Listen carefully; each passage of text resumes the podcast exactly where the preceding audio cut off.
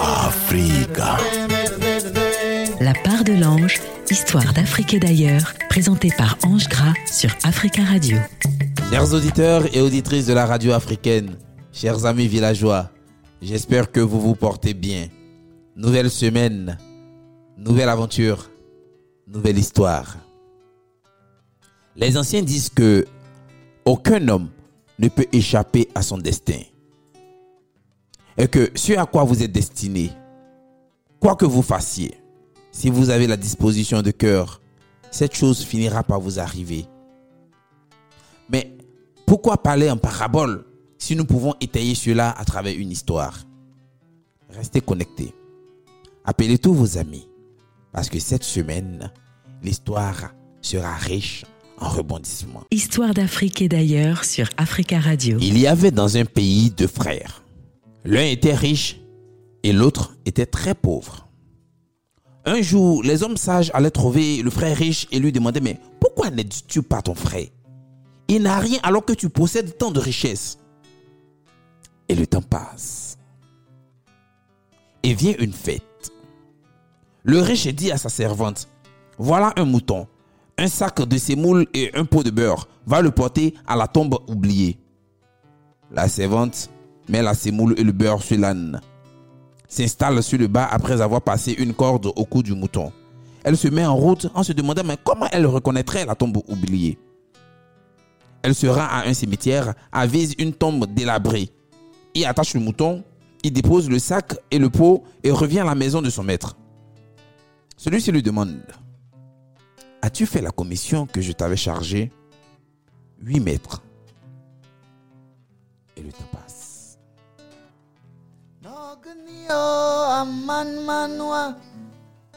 Et le temps passe. Et le temps passe. Dogni aman aman Les gens du village vont voir le pauvre et lui posent des questions. Ton frère a-t-il été généreux avec toi? Non. Il leur répond. Il retourne auprès du frère riche et lui fait des reproches sur son avarice. Ah, mais toi aussi, tu exagères. Mais la grande fête de l'Aïd s'est approchée et tu n'as même pas fait des vivres à ton frère. Le riche ne comprend pas. Ça doit être un coup de la servante. Alors il appelle sa servante. Où as-tu mis les provisions que je t'avais confiées? Ah, maître, tu m'as ordonné de les porter à la tombe oubliée. Je les déposées sur la tombe la plus délabrée du cimetière. Ah. Le frère pauvre avait tout entendu. Il se lève et fait ce serment. Par Dieu, où le pays j'ai été surnommé la tombe oubliée, je n'y resterai plus. Je reviendrai quand la fortune m'aura souri. Il se rend chez lui et dit à sa femme, prépare-moi quelque chose pour la route. Demain je partirai. Si j'arrive à survivre, c'est mieux. Si je meurs, tel aura été mon destin. On dit qu'un homme ne peut échapper à son destin.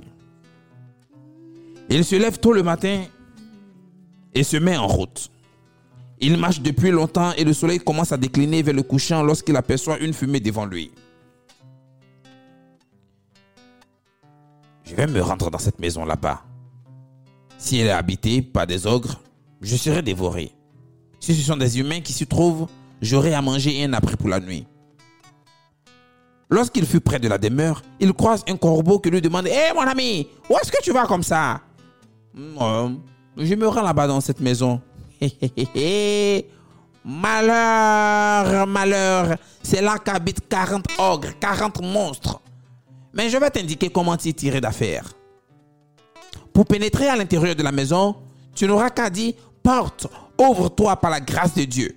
Lorsque tu sortiras, tu prononceras l'autre formule Porte, ferme-toi par la grâce de Dieu. Le pauvre arrive devant la maison et prononce la formule d'ouverture. La porte s'ouvre et pénètre dans une vaste pièce. Il voit 40 plats de couscous accompagnés autant de morceaux de viande et de cruches d'eau. Il mange une cuillerée dans chaque plat, prend une bouchée de viande dans chaque pas et boit une gorgée dans chaque cruche. Il essuie la bouche et aperçoit un énorme tas de pièces d'or Mawata. Waouh, dans un coin de la maison, il regarde et il met quelques poignées d'or dans son capuchon. Il redit la formule d'ouverture. La porte s'ouvre. Il sort, prononce la formule magique, la porte se referme. il revient chez lui et demande à sa femme de lui donner un grand plat en bois. Il vide les pièces d'or. Ses enfants se mettent à pousser des cris de joie et lui demandent Mais d'où vient toute cette richesse, papa? Mais le père, chers auditeurs, va-t-il dévoiler son secret à ses enfants? L'homme réfléchit. Doit-il tout avouer à ses enfants, à sa femme?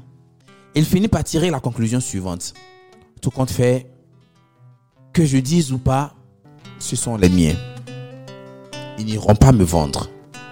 C'est Dieu qui a eu pris pitié de nous. C'est Dieu qui m'a donné tout ça. Le pauvre envoie sa fille emprunter un boisseau à son frère. Le riche et sa femme s'interrogent que pouvait bien avoir à mesurer un homme aussi misérable? Il colle un peu de résine au fond du boisseau. Lorsque le pauvre mesure l'or, un louis reste collé au fond du récipient.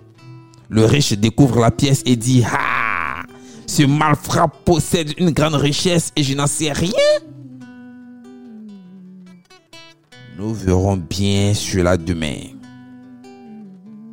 Chers auditeurs, le lendemain, il va trouver son frère et lui dit Mon frère, fils de ma mère, la barbe te mange le visage. Pourquoi donnes-tu une telle image de la misère? Viens avec moi, je vais te raser. Celui qui fait du bien ne demande pas conseil. Allons-y. Nous serons mieux dans ce champ là-bas au soleil. Lorsqu'il fut à l'écart, le riche dit à son frère, mets ta tête sur mes genoux. Puis subitement, il lui dit, si tu ne me révèles pas d'où vient l'or que tu as, je t'égorge. Eh, Kabako, égorgé wa? Mouna, mais pourquoi tu veux m'égorger, mon frère? Fils de ma mère, ne fais pas de mes enfants des orphelins, ne me tue pas, et je te raconterai tout. Alors, le pauvre fait le récit de toute son aventure à son frère, avant d'ajouter, si tu y vas, ne mange qu'un peu de chaque plat, ne bois qu'une gorgée de chaque cruche d'eau, prends dans le tas de lui ce que Dieu t'aura mis et sors en redisant la formule. Le riche dit à sa femme, prépare-moi des vivres pour la route, je partirai demain. Kawata! Diginele mari jelebo negu majal. Kam doile bo to negu majal bo. Diginele kura marile to negu majal bo. Diginele marile bo negu majal bio no toila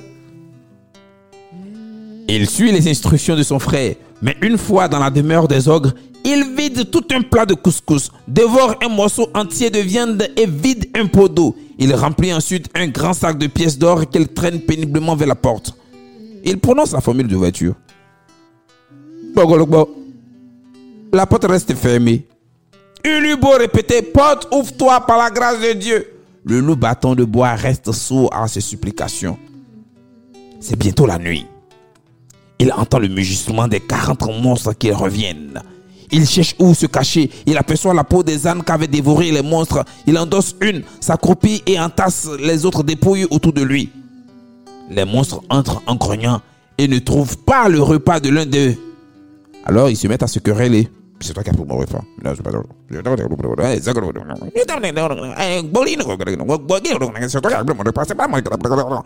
Puis ils se mettent à renifler et à grommeler.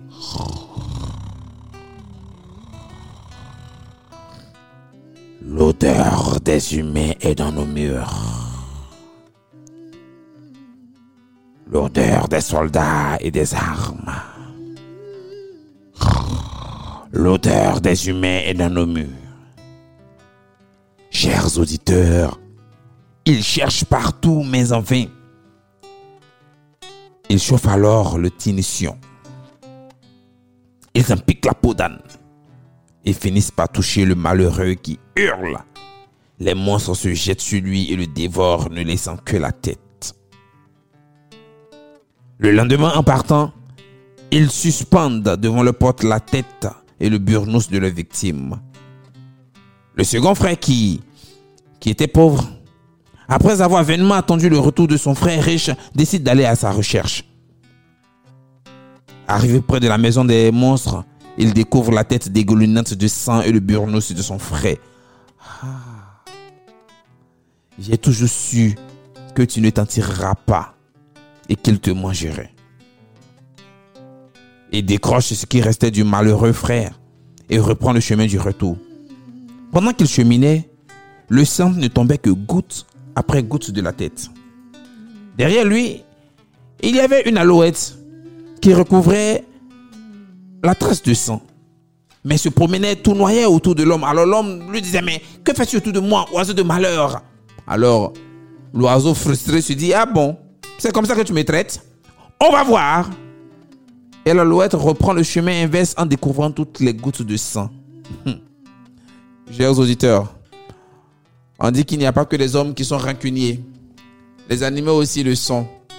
Mais, après ce que vient de faire l'alouette, lorsque les ogres reviennent chez eux le soir, ils ne trouvent plus la tête et le burnos. Ils se transforment qui en chevaux, qui en marchands, qui en autre d'huile.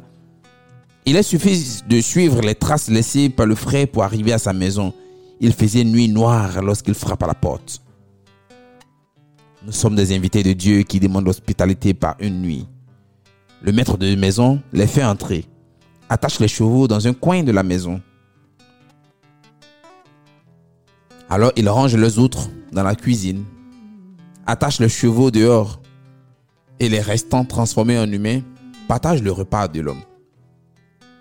Mais en pleine nuit, alors que la lampe qui brûlait était arrivée à manquer d'huile, la servante du frère pauvre décide de prendre un peu d'huile dans les autres. Oh, ce qu'il fallait pas faire. Dans la nuit noire, dans la maison, chers auditeurs, elle voit les autres qui se déplacent. Personne ne les touche, mais ça bouge. Et là, elle se met à chanter, mais en code, comme on dit chez nous, à Abobo. Elle se met à chanter en code, comme pour interpeller son maître. Alors la femme de l'homme vient voir la servante et lui dit, mais que se passe-t-il? Que tu puisses chanter en pleine nuit Elle lui explique tout ce qui se passe. Il y a quelque chose de lourd dans l'air. Il y a du grabuge dans l'air. Ah, ce sont des goules. Ce sont des monstres. L'homme réveille son fils aîné, allume un grand feu et jette tous ceux qui étaient endormis. Il jette aussi les autres dans le feu. Il s'apprête à y faire participer les chevaux, mais il y a le fils qui supplie son père. Père, s'il te plaît, laisse cette jument. Regarde comme elle est belle. Elle, ce, ce n'est pas un monstre, c'est juste une jument qui n'a rien à voir là-dedans. Son père lui dit, tu ne sais pas. Les monstres sont terribles et sont capables de se transformer en n'importe quel animal. Mais le fils supplie son père, supplie, supplie, supplie, supplie, supplie, supplie.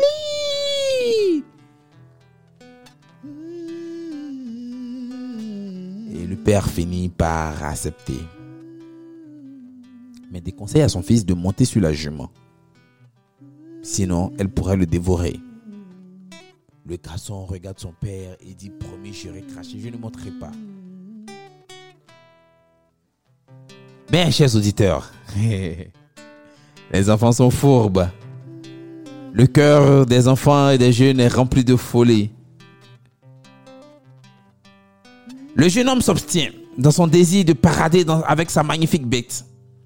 Et un jour, alors que ses amis font un long voyage dans le Sahara, il monte sur son cheval, sur la jument. Et la mère qui savait tout, avant le départ, elle remet un fuseau et une quenouille à son fils et lui dit, mon fils, si la jument veut te manger, plante le fuseau et la quenouille en terre et dit, monte arbre de ma mère et de mon père. Un arbre s'élèvera très haut dans le ciel et tu seras sauvé. La caravane part. La jument commence par dévancer tout le monde, puis il s'arrête. Les compagnons du jeune homme le rejoignent et comme la jument se roulait par terre et refusait de se relever, eux continuaient leur route. Le jeune homme voit que la jument devient une graisse et elle est sur le point de la dévorer. Là, que faut-il faire? Il a tout perdu, il est tremblant, il la regarde face à face avec... Ah Yambo, yambo, yambo. Yambo, yambo, yambo.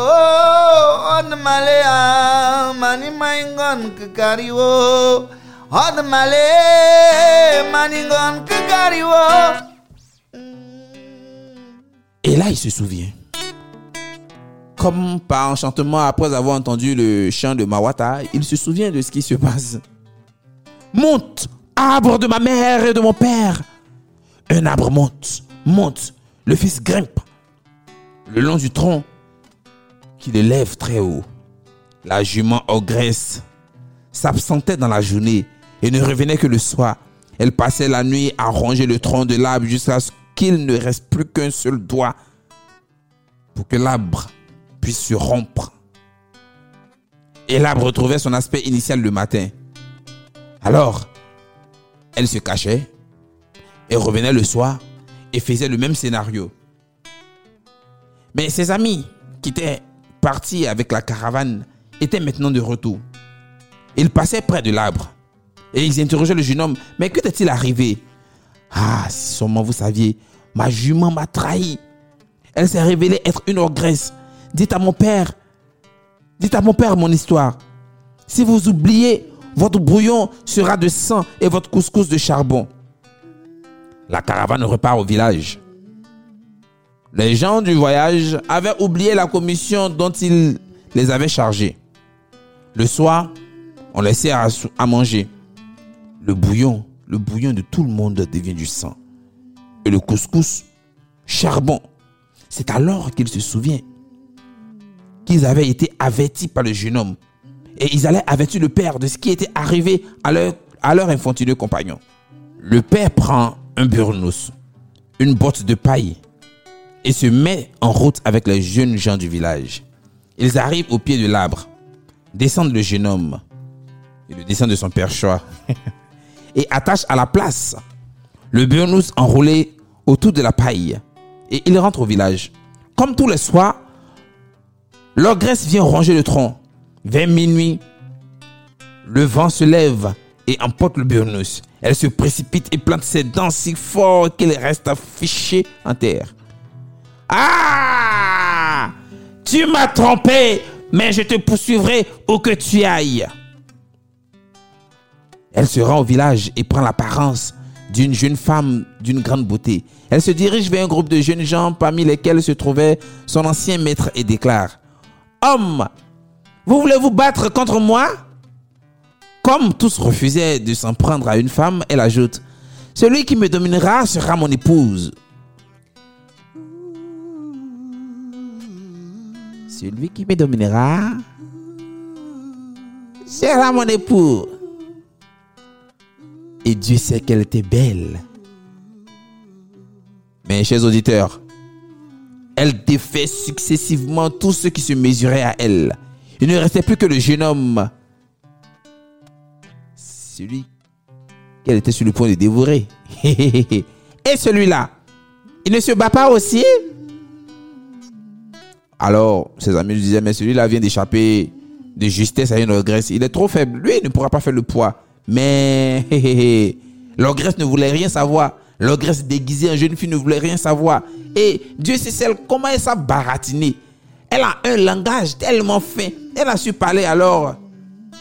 Le jeune homme lui dit, ok, d'accord. Et ils se sont frottés. Mais le jeune n'a même pas insisté. Il n'a même pas dû l'affronter en tant que tel. À peine a-t-il touché que elle s'est effondrée. Elle est tombée. Alors, il fallait qu'il tienne sa promesse et devait l'épouser. Le jeune couple s'installe dans la maison familiale. Le père possédait maintenant des troupeaux.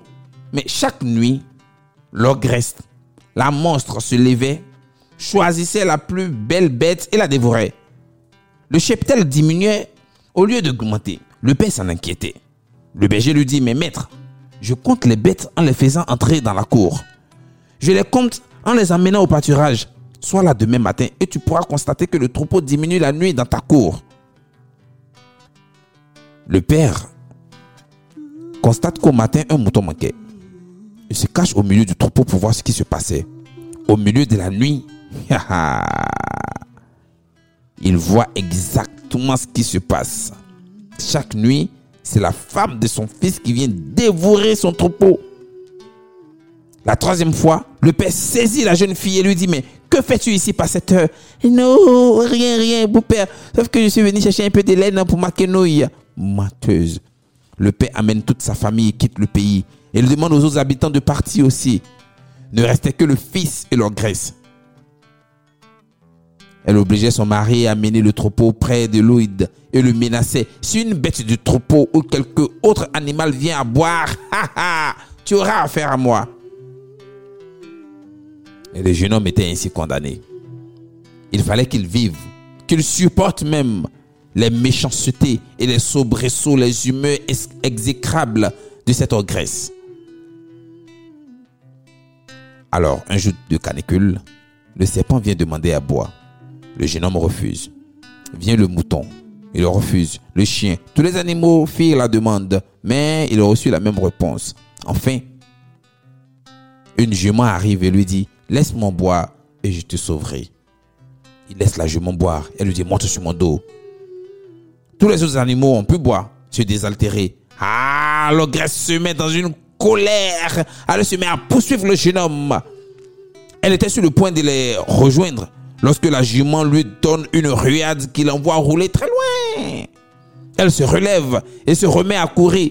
La jument lui décoche, mais je vous dis, chers auditeurs, une seconde ruade si bien ajustée qu'il la tue net. Les habitants du village reviennent chez eux. Le fils se remet lentement de la grande peur de l'ogresse. Un jour, il voulut revoir l'endroit où elle reposait. Il avait oublié qu'elle lui avait dit avant d'expirer, Tu ne m'échapperas pas, je te briserai un bras ou je t'enlèverai un œil. Il mit le pied sur un de ses os qui vole en l'air et lui crève un œil. Triste fin. C'est ça.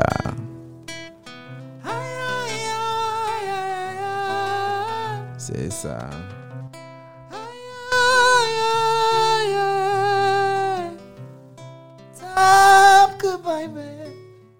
Chers auditeurs, les anciens disent qu'un homme ne peut échapper à son destin et que ce qui doit arriver finira par t'arriver si tu as le cœur qui est disposé à le recevoir. C'était la part de l'ange sur Africa Radio avec Ange Gras. Africa.